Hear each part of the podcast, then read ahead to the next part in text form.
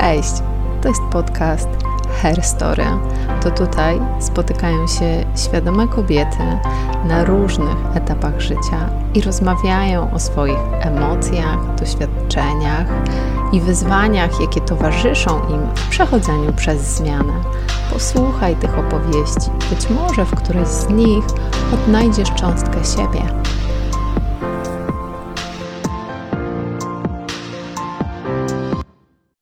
Dzień dobry, moi drodzy. Ja się nazywam Marta Duczman i zapraszam Was dzisiaj na rozmowę z jedną z naszych herstorisek właśnie o tym, kim ona jest i co robi w życiu.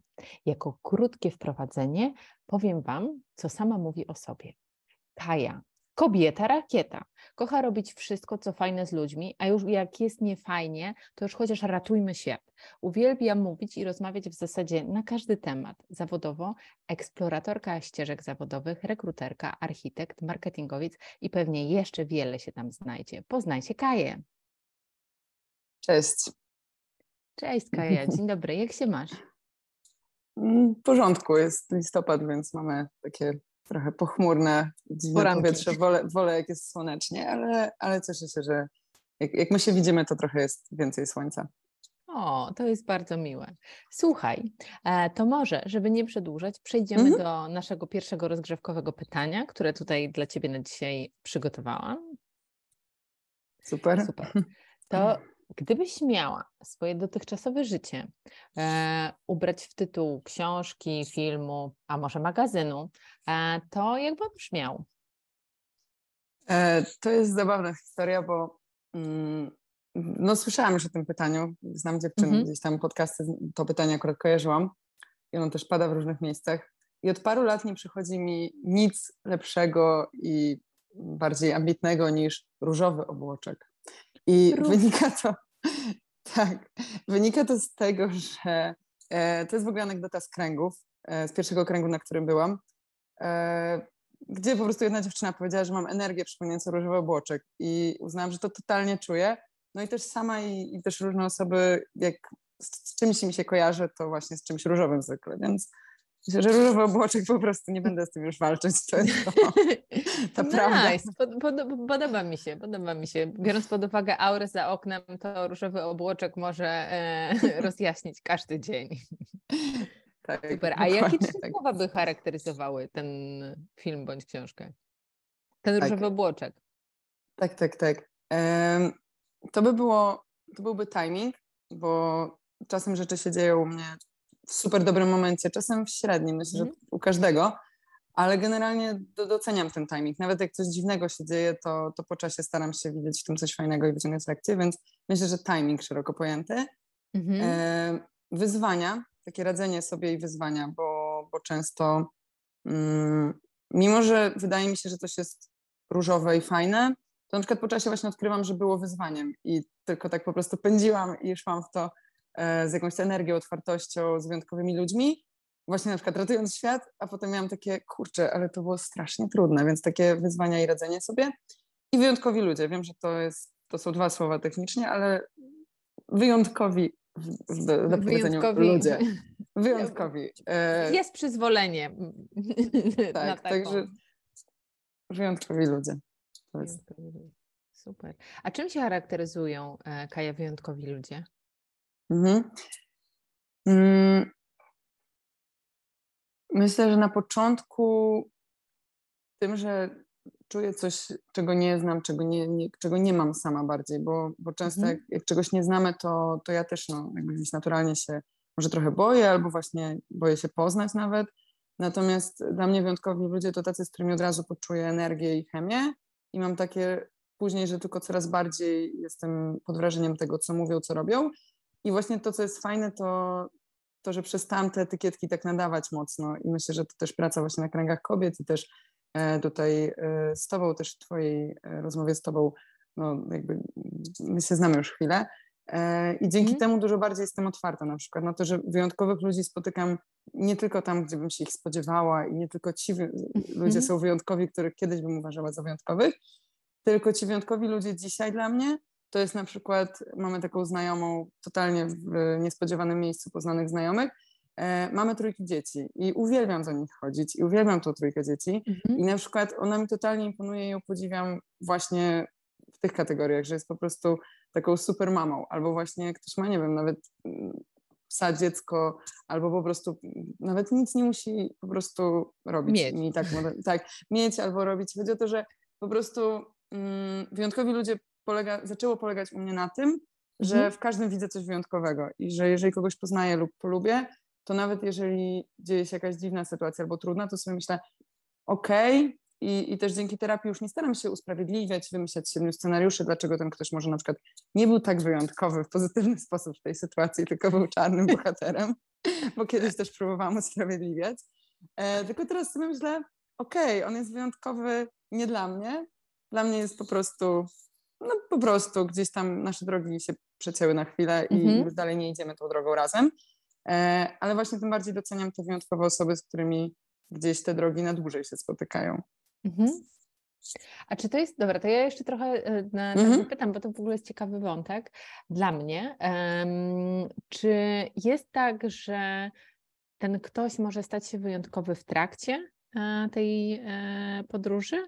Czy po prostu jak na wejściu nie jest wyjątkowy, to jakby jest deklasowany? Nie, no właśnie myślę, że 3-4 lata temu tak było i, mhm. i miałam, miałam wrażenie, E, w ogóle miałam często tak, e, że były pojedyncze osoby, z którymi miałam kontakt w bardzo różnych ekipach i środowiskach i gdzieś e, miałam taką rozmowę bardzo fajną z taką Heleną, która w ogóle jest, odkryłyśmy, że jesteśmy bardzo podobne do siebie, że właśnie łączymy bardzo różnych ludzi z bardzo różnych środowisk, mhm. tylko Helena właśnie bardzo otwarcie o tym powiedziała, że ona właśnie się jara tym eksplorowaniem i tym łączeniem ludzi z bardzo różnych baniek.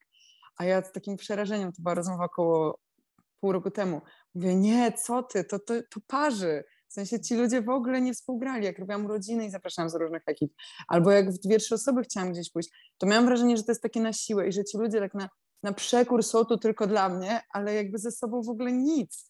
I mhm. tak mi było przez jakieś tam lata, myślę, że do, no już nie wiem, może nawet 10 lat temu, nie wiem, no gdzieś tak studia. Jeszcze mi było z tym dziwnie i trudno, ale potem już jakby zaczęłam to doceniać i im jestem starsza, tym bardziej doceniam że mam właśnie te pojedyncze takie elektrony, które są no właśnie z tą wyjątkowością. No, mm, to jest taki.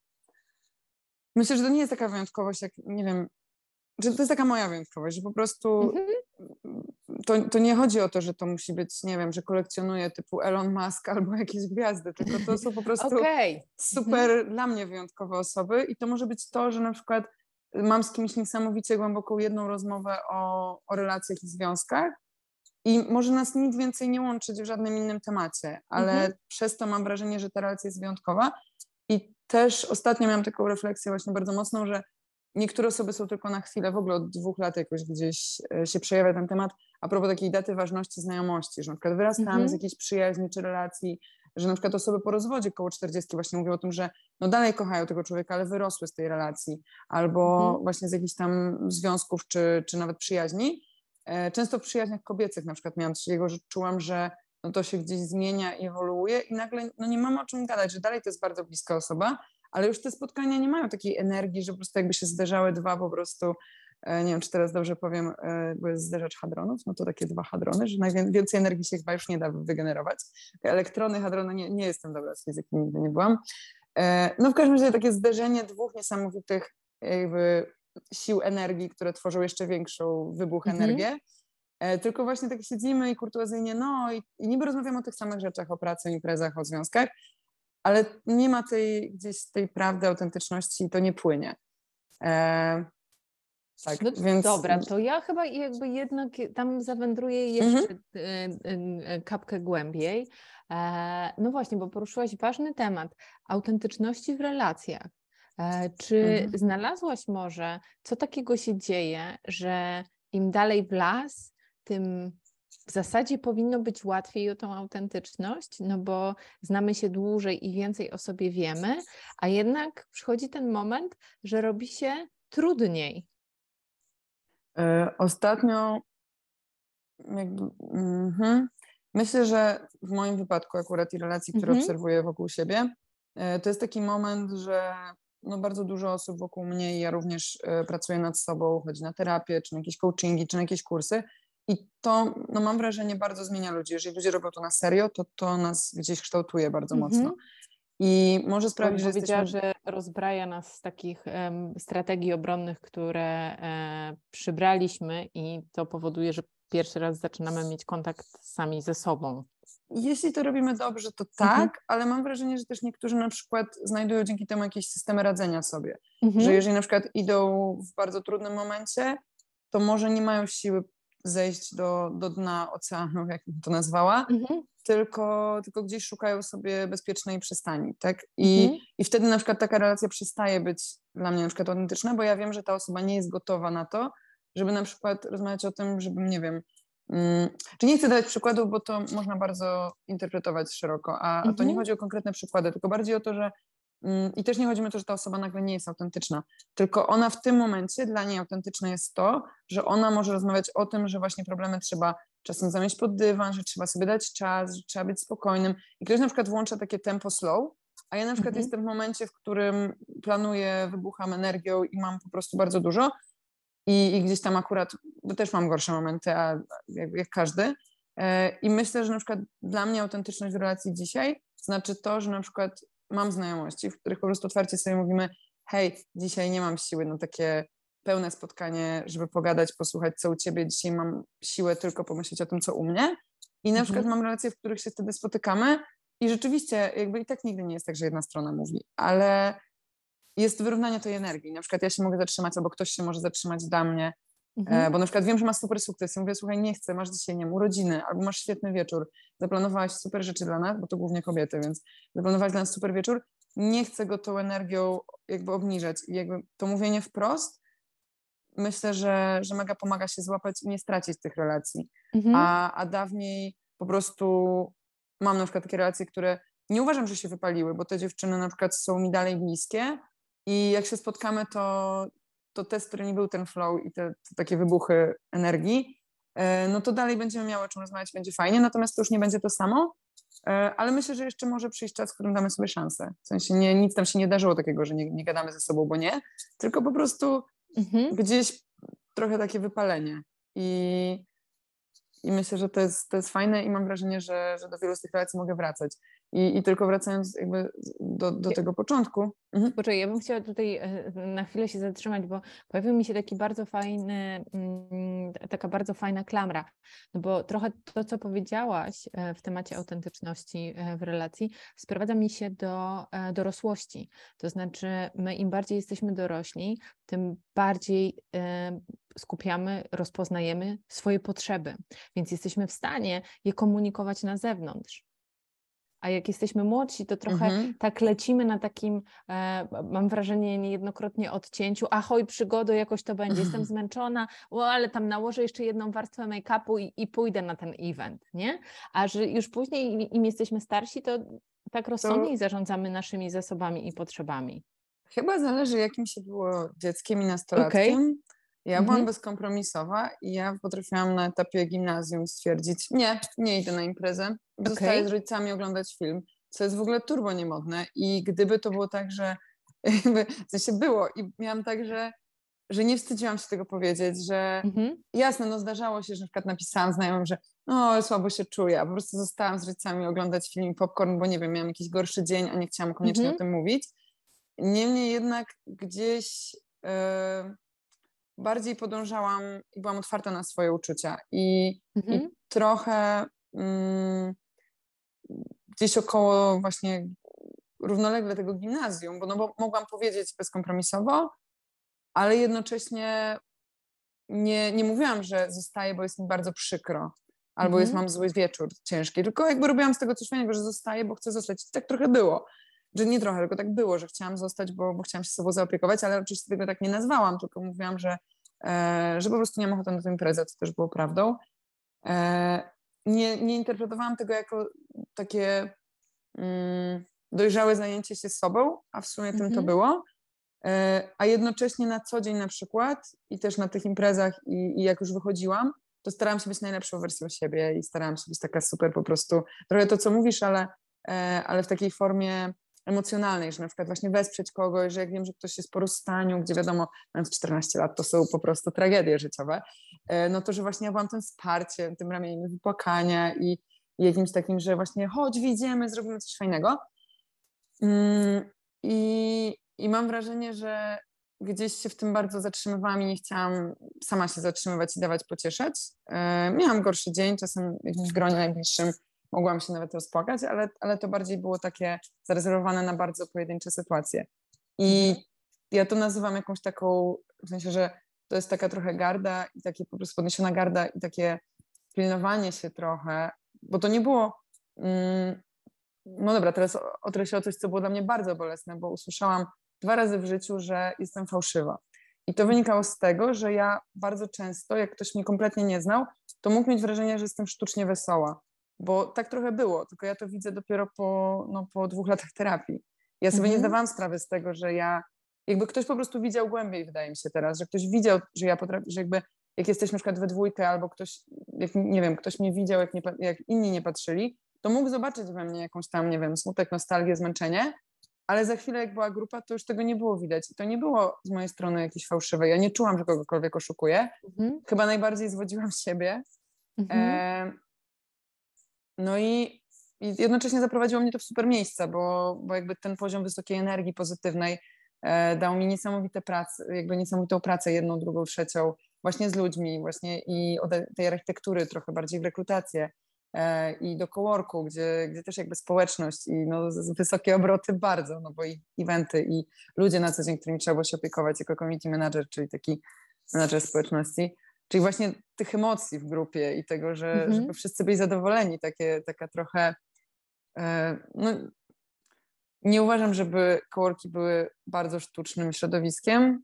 Akurat te, z którymi miałam styczność, to jednak ludzie tam pokazują prawdę i jak, nie wiem, nie dostali finansowania, to są smutni, a jak dostali, to się cieszymy, otwieramy szampana i nie czuję ja akurat tam sztuczności, ale znowu, to ktoś tak jak o mnie, ktoś tak poczuł, to ktoś mógł o tych środowiskach tak poczuć. Ja się tam czułam dobrze i czułam, że to właśnie wzmacnia moją, mój poziom energii.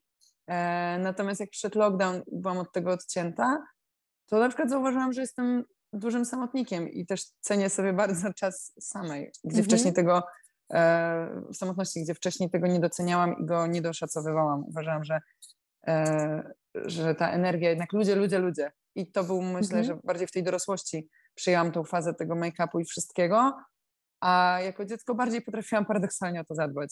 Hmm. No i teraz okay. powoli uczę się też dbać. Super, ale to w ogóle też piękne rzeczy tutaj w Twojej ścieżce się wydarzyły, e, bo e, niby e, zaczęłyśmy od autentyczności, ale doprowadziło nas też do jakiejś przemiany, która się e, u Ciebie mm, wydarzyła w ostatnim czasie. Ale wracając trochę do tego naszego e, różowego obłoczka, mhm. to jakbyśmy tam trochę zajrzały na plan mm, tej, tej książki, tego filmu, to powiedz, gdzie właściwie ono się zaczyna? Mm, jakie są w niej takie kluczowe, e, ważne dla Ciebie e, wydarzenia, momenty, sytuacje, ludzie? Mhm. Mm. Mm. Myślę, że taki moment, który dla mnie był super ważny i mnie ukształtował, to wybór gimnazjum i w ogóle pójście do mhm. gimnazjum. E, I na przykład jestem w tej w sensie miałam taką, nawet na, na imprezie kiedyś mieliśmy dyskusję i był straszny hejt na gimnazja, który ja w ogóle, ma, to było na studiach już i ja wtedy mhm. pierwszy raz w ogóle usłyszałam, że komuś się gimnazja nie podobały i tam były osoby 2-3 lata starsze, które nie były w gimnazjum, miały rodzeństwo młodsze i właśnie tak krytykowały ten model. Jakby nie, nie o edukacji, ale w sensie nie, tu nie o edukacji dzisiaj, ale mm, nie zdawałam sobie sprawy, że gimnazjum jest czymś tak kontrowersyjnym idąc do niego i ja mhm. się strasznie cieszyłam, bo byłam w bardzo małej podstawówce, która miała około 50 osób we wszystkich rocznikach, siedmiu, w sześciu, siedmiu klasach, sześciu chyba wtedy. Czy to była e, prywatna podstawówka? Tak, to była prywatna mhm. podstawówka pod Warszawą, tam gdzie mieszkałam.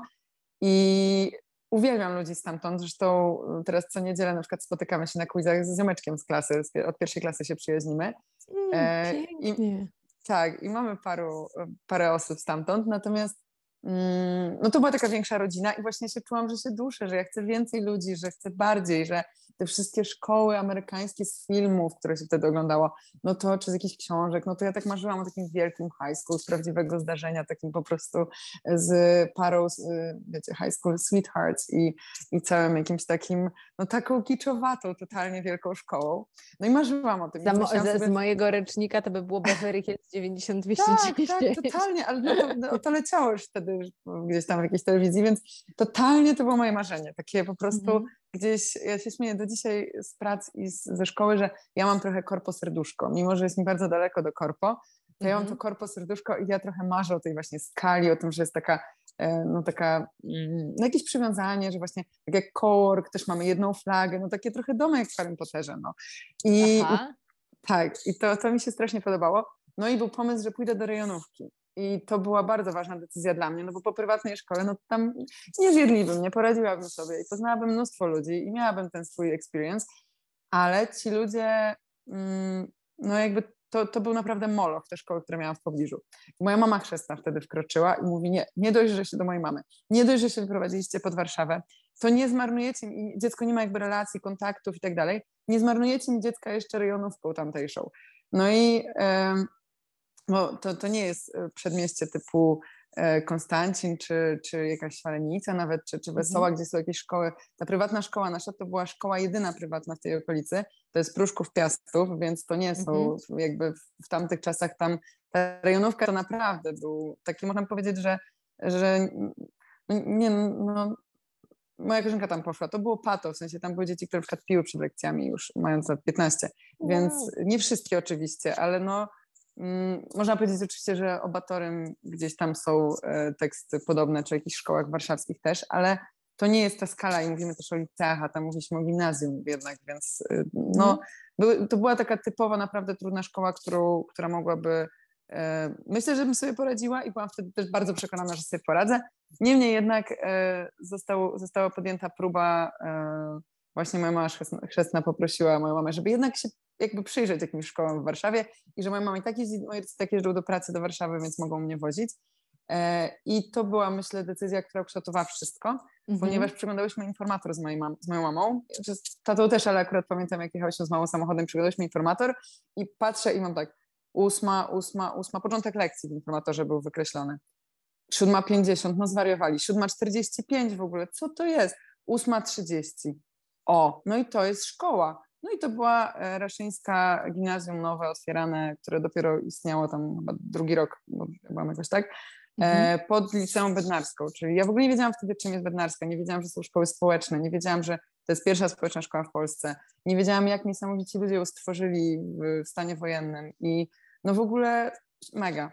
I tam trafiłam i udało mi się zdać mhm. egzamin, tam było 8 osób na miejsce, gdzie dyrektorka mojej podstawówki, która, która ją prowadziła, zażartowała sama, że no, ty się nie dostaniesz, bo ja jakby lubiłam tylko polski i matematykę, a z reszty przedmiotów miałam słabe oceny i nigdy się nimi nie interesowałam, e, bo moja mama pozwalała, tak mówię moja mama, ale mój tata też, tylko moja mama po prostu była takim złym gliną, więc to moja mama pozwalała na to, a mój okay. tata po prostu to wspierał. E, natomiast moja mama pozwalała na to, żebym miała ze wszystkiego trójki, czwórki i, i byle co a żebym miała jeden, dwa przedmioty, które mnie interesują. No i też przed tym gimnazjum już gdzieś był pomysł na to, że no mogę iść tylko na architekturę, no bo matma, historia sztuki ewentualnie była dopuszczalna dla mnie, bo mnie dzieła sztuki i artyści interesowali, czytałam biografię artystów i architektów i to mnie fascynowało. No i wtedy zapadła decyzja już o studiach właściwie, razem z tym wyborem tej Raszyńskiej nieszczęsnej. Oh, wow. Tak. I też było super, że na Raszyńskiej wystarczyły dwie osoby, żeby utworzyć fakultet, więc ja już na rozmowie miałam ustalone, że zrobimy kółko ceramiczne i jakiś tam rysunek na architekturę i, i pani tam dyrektor wtedy, e, która była w mojej komisji, powiedziała, pamiętam takie zdanie, no to Kaju, jak już będziesz, to znaczy, jeżeli byś się do nas dostała, to istniałaby możliwość zrobienia takiego kursu. Także tak, to było na pewno najważniejsze takie doświadczenie. Ja już poniekąd rozumiem, dlaczego Twoja ścieżka jest też tak bardzo mocno też związana z budowaniem społeczności, z sektorem edukacji, tak. czy, czy, czy, właśnie z tą architekturą, bo to, to już e, tak naprawdę te decyzje, które zapadły wtedy, e, one faktycznie ustawiły Cię na tą ścieżkę, którą kroczysz do dzisiaj, bo domyślam się, że gdybyś tak. nie miała tak fajnych doświadczeń w temacie gimnazjum czy liceum, to byś przeleciała i poszła dalej, a to jednak jest taki czas, który był dla Ciebie karmiący i chcesz do niego wracać. Oj, totalnie. W ogóle jak byliśmy w liceum, zdawaliśmy matury i w ogóle to był taki żart, że no na Bednarską, jakby gdzie będzie nam tak dobrze jak na Bednarskiej? Moja mama zawsze mówiła, to jest taka ciepła kołderka, jakby jak wy sobie poradzicie, niektórzy tam po prostu tacy artyści totalni i, i był taki żart, że, że dużo osób wraca po prostu uczyć na Bednarskiej i już wiem nawet z mojego jako nauczyciele. O, o osobach. Tak, jako nauczyciele, jako sapor psychologiczny teraz, jako jacyś konsultanci, jako nawet warsztatowcy, no mhm. sporo. I też jakby w moich czasach było pięciu nauczycieli, absolwentów, także że to do dzisiaj uczą chyba, więc to jest takie, że to jest takie miejsce, z którego nie chcesz wychodzić. I ja też tą wartość chciałam gdzieś e, odtworzyć i pamiętam jak e, robiłam bardzo dużą zmianę w swoim życiu zawodowym, odchodziłam właśnie z takiego mojego domu zawodowego bardzo mocnego Mhm. E, właśnie pracowni architektonicznej, w której się czułam totalnie jak w rodzinie, jak w domu i, i właśnie jak na Bednarskiej. Ja też to chyba nawet tam mówiłam i, i to było takie, takie miejsce zawodowo, e, bo wcześniej byłam w różnych małych pracowniach, korpo i jakby tam uczyłam się wielu rzeczy, to było ciekawe dla mnie, ale to było jak studia, to był taki bardziej moment, że po prostu zdobywam wiedzę, żeby iść dalej. Mhm. E, no a jakby tutaj ta, ta pracownia architektoniczna to był taki moment zatrzymania y, wspaniały. I rzeczywiście byłam tam ponad 4 lata i to był piękny czas. I odchodząc właśnie miałam strasznie rozdarte serce, bo czułam, że to był właśnie, to jest ta wartość, tam było dużo tych wartości, które miałam na Bednarskiej Naraszyńskiej i czułam, że to odnalazłam. Jeszcze byli ludzie z architektury, architektury którzy też są super i właśnie nawet wczoraj o tym myślałam, że mm, to, co odróżnia to od wszystkich moich miejsc pracy, to, że tam byli ludzie ze studiów, a jednak ludzie ze studiów to też jest jakiś tam klimat y, mhm. konkretny w pracy. E, więc to, to jest to, i że w sumie w kolejnych pracach już nie mam ludzi z architektury, ze studiów. I mimo, że te relacje są fajne i gdzieś się tworzą i, i, i z tymi ludźmi też mam okazjonalnie kontakt z tych innych prac, no to z tamtej mamy najwięcej tych relacji, no bo one rzeczywiście są od, od studiów i tam się po prostu zbliżyliśmy bardziej. E, natomiast pamiętam, że jak odchodziłam stamtąd, to właśnie e, nawet na, na Intkinie zrobiłam taki post, ja bardzo rzadko tam coś publikuję osobistego, w ogóle to był chyba ostatni taki post, a to było trzy lata temu, mm-hmm. e, właśnie o tym, że, że no jakby idąc do coworku czuję, że to jest mój kolejny dom, że właśnie odtwarzam tą wartość, bo moim takim pierwszym domem była ta, ta bednarska e, i, i że w tej pracowni spotkałam, jakby spotkałam się z tym, że, że to był taki mój kolejny dom, no i teraz, że to jest mój kolejny dom, ten, ta społeczność e, coworku. E, I rzeczywiście te, te kolejne prace też gdzieś miały być tym moim domem i bardziej lub mniej są. Też myślę, że dojrzałam i już nie potrzebuję aż tak tego od, odtwarzać. Takie mam wrażenie, że Aha. nauczyłam się to odtwarzać w mniejszej skali, że nie potrzebuję już tego takiego big, high, big high, e, fancy high school z filmu amerykańskiego, mhm. tylko właśnie bardziej jestem takim, doceniam sobie też po tym lockdownie i COVID tą niezależność, tą e, gdzieś taką no, no to taką nie, no niezależność i wolność, że jakby bardziej pracuję też sama projektowo i, i więcej dostarczam dla społeczności i dla dobra tak ogółu i fajnego projektu i rezultatu, ale dużo więcej działam sama i też mi to pasuje teraz i myślę, że to, to się zmieniło też, bo, bo to mhm. jest też ten czas po. A czy y, można powiedzieć, bo trochę ten y, odcinek stał się y, takim informatorem dla szukających swojej ścieżki edukacji w nie. Warszawie i okolicach? Nie, żartuję się, ale nie, Uważam, że to jest e, bardzo, e, bardzo fajne, że e, o tym rozmawiamy, bo takiej rozmowy jeszcze tutaj nie było, a to jest bardzo ważny etap w życiu. Wiesz co, zastanawiam się, właściwie mam dwa pytania. Jedno jest takie, czy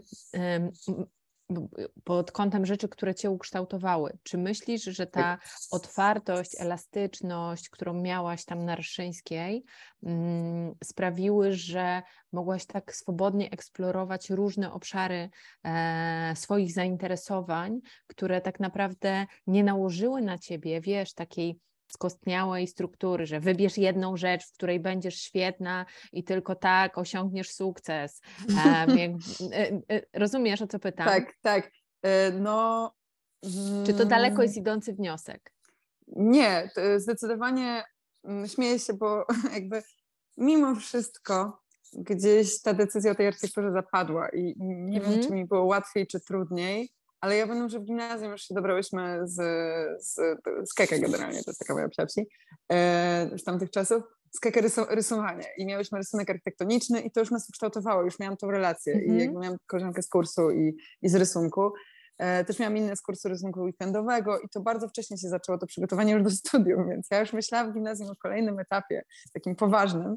I też jest tak, że na architekturę nie liczy się matura. Wtedy się nie liczyła matura, Aha. liczył się rysunek.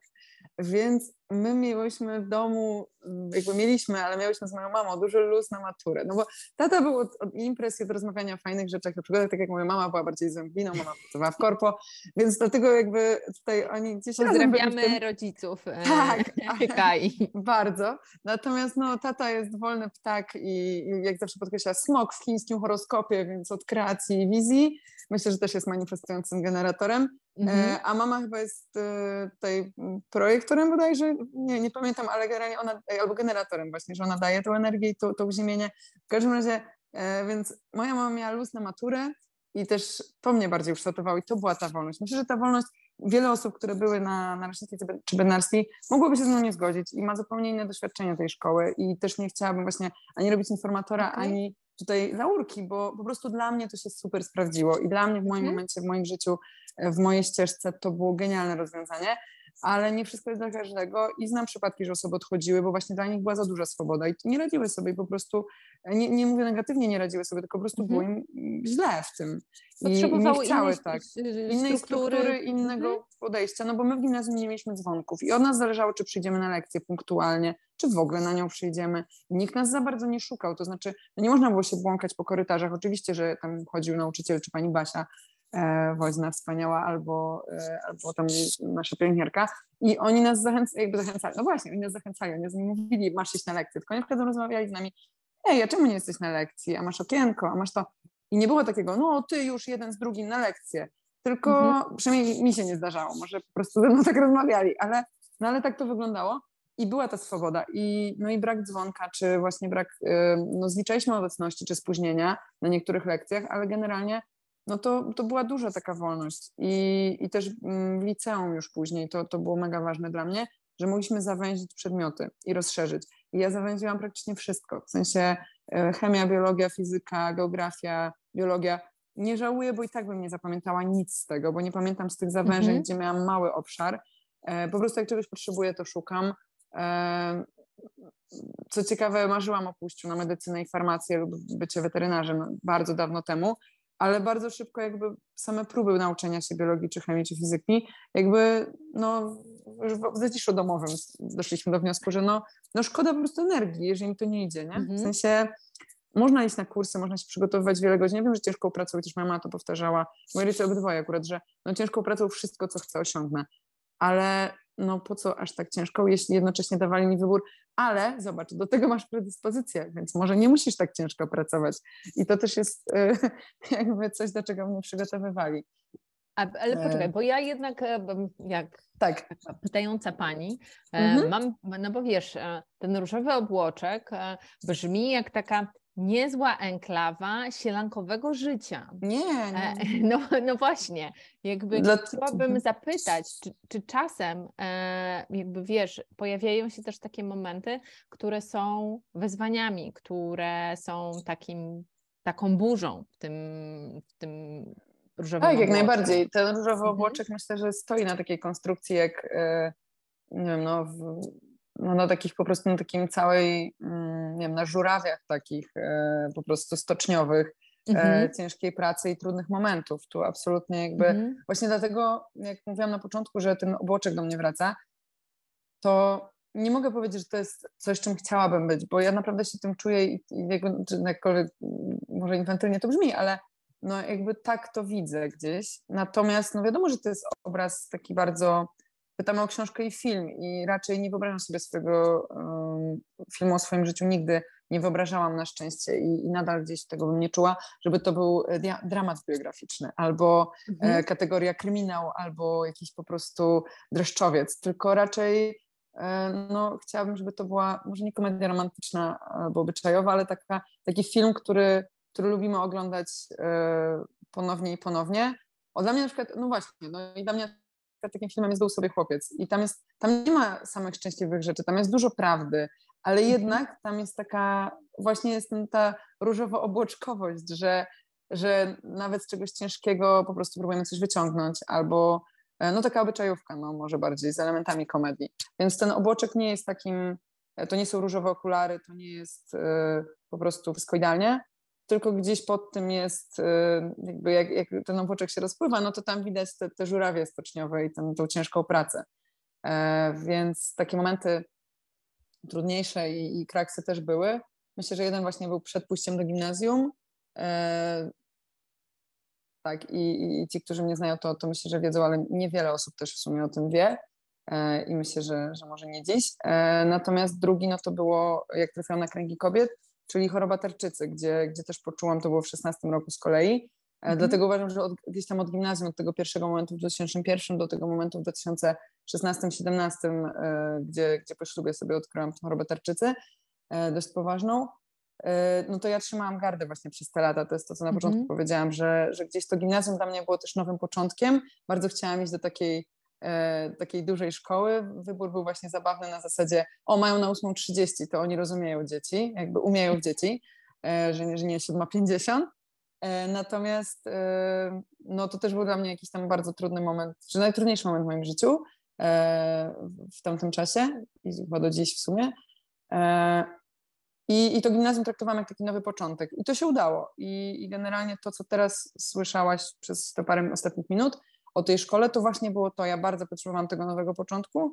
I, I trochę traktowałam właśnie te kolejne prace czy kolejne rzeczy nie jak nowe życie, tylko właśnie jak takie, taką kontynuację tego nowego początku i że, że jak zadbam o to, żeby mieć dobrą energię, to wszystko będzie dobrze. I te ostatnie właśnie mm, lata, te ostatnie tam dwa lata na przykład, e, na których gdzieś na terapii to opakowywuję i też po, po lockdownie odpakowywuję w sumie.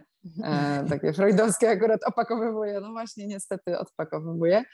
E, natomiast e, to też także chronologicznie, czyli jakby garda była do 16-17, e, pojawiła się sytuacja zdrowotna, która miała tak, przy której miałam takie wow, naprawdę jakby w filmach i serialach zawsze jak było, że ktoś jest śmiertelny, że, że jesteśmy śmiertelni, to miałam takie, o, frazes. No i nagle miałam takie, Boże, to jest to, jestem śmiertelna, w sensie wow, to był jak taki policzek po prostu, że, mhm. że naprawdę nic jakby nie wiemy, nic nie wiemy, w sensie e, ja też wtedy miałam jakieś ambitne plany, e, czy ja i ambitne plany, w sensie to był plan wspólny razem z Łukaszem, moim mężem, czy dzieci, czy właśnie rodziny większej, czy w ogóle ja w podstawówce to, to moja przyjaciółka z podstawówki zawsze się ze mnie śmiała, bo ja mówiłam, że chcę czwórkę, piątkę dzieci i to najlepiej przed dwudziestką piątką. I tak, i ona jakby się totalnie ze mnie śmiała i zawsze jakby się na wycieczce klasowej i była na przykład jakaś matka w McDonaldzie czy w muzeum z trójką czy czwórką, to mówi, o, to ty, tylko jeszcze jedna będzie tam biegać. I ja byłam taka, ja, mnie to fascynowało i uważam, że to jest super. E, potem jakby no, Łukasza poznałam dosyć późno, no bo już po 25 roku życia, więc jakby e, nie, nie było opcji, żeby mieć te dzieci z nim wcześniej.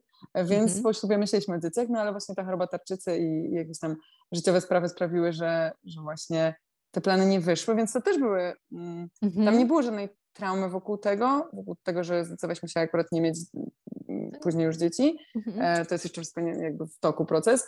Natomiast, że do tej pory nie mamy, może to jest statement.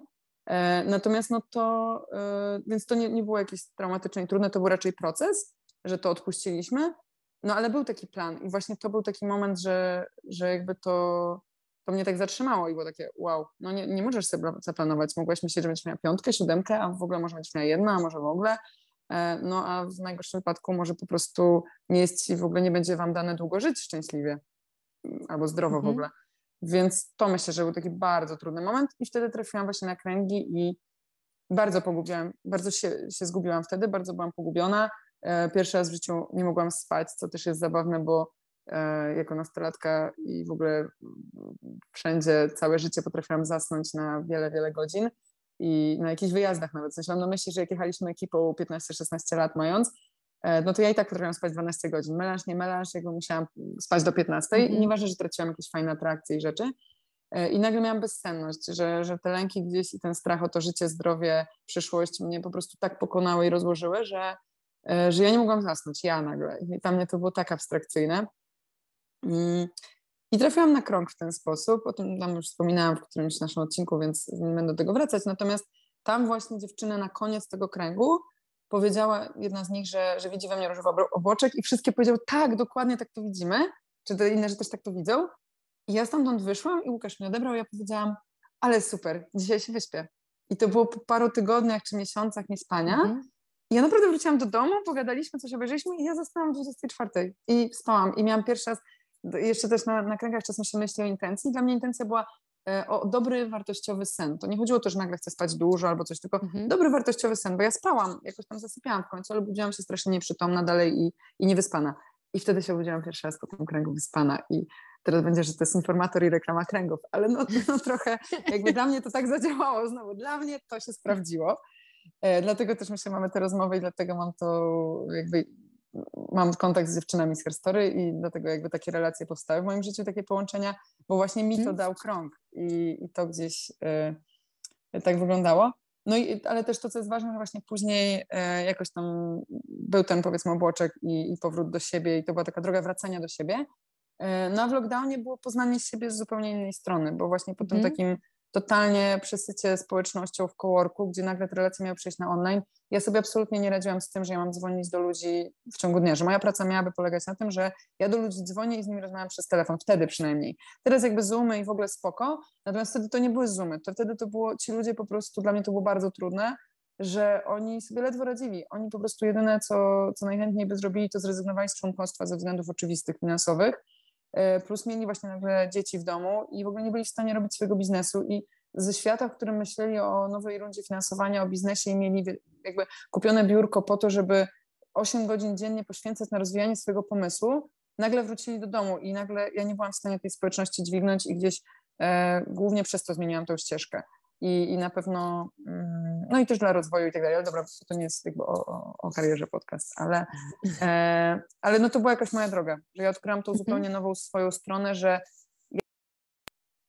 że, że bez ludzi fajnie działam i lubię siebie bez ludzi, lubię siebie mhm. w domu, w relacji z rodziną, że z bliskimi, z którymi mieliśmy kontakt na Zoomie, czy tam na, na, wiem, na innych komunikatorach wtedy jeszcze chyba Zoom dopiero zaczynał. Tak. E, jak Wam mówiłam na początku, ona kocha gadać. Kocha gadać mm-hmm. generalnie o wszystkim, na każdy temat, głęboko i płytko. E, I mam tu jeszcze parę pytań, natomiast e, patrzę mm. na ilość czasu i pewnie mogłybyśmy tak. zrobić taki, wiesz, odcinek 24 godziny z Kają Abdank. Nie, ale to... myślę, że E, to chyba Zobaczymy, nie czy ktoś będzie chciał tego w ogóle słuchać. To, to jakby się e, okaże, to zweryfikuje tak. raczej. Ale mam nie. jeszcze jedno takie pytanie mhm. na koniec, e, Kaja, do Ciebie. Co jest dla Ciebie na dzisiaj ważne w życiu?